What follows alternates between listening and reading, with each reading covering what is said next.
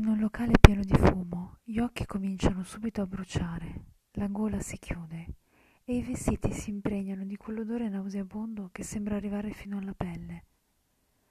Questo pensava la ragazza mentre si accomodava docilmente su uno sgabello alto. Quella sera aveva gli occhi tristi, malinconici, anche se non sapeva bene perché.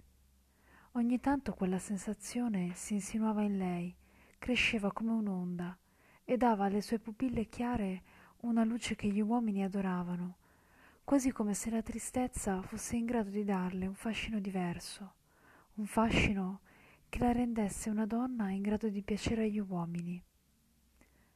Ma non era mai stato quello il suo obiettivo.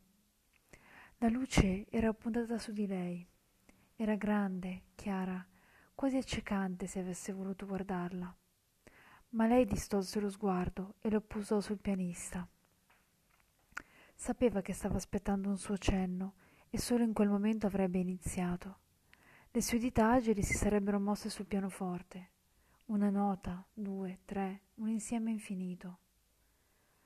Lei si sarebbe schiarita la gola, si sarebbe aumentata le labbra e seduta su quello sgabello avrebbe trovato il coraggio di appuntare il suo sguardo sulla massa indistinta seduta di fronte a lei fatta di occhi in grado di trapassarla, di vedere al di là di qualsiasi tessuto, quasi potessero scorgere in lei qualcosa che mai avrebbe immaginato potesse esistere, qualcosa che, nella sua anima tormentata, premeva per emergere e che ogni sera si cibava di quegli occhi puntati su di lei, sul suo vestito corto, sulle sue gambe accavallate e i tacchi vertiginosi.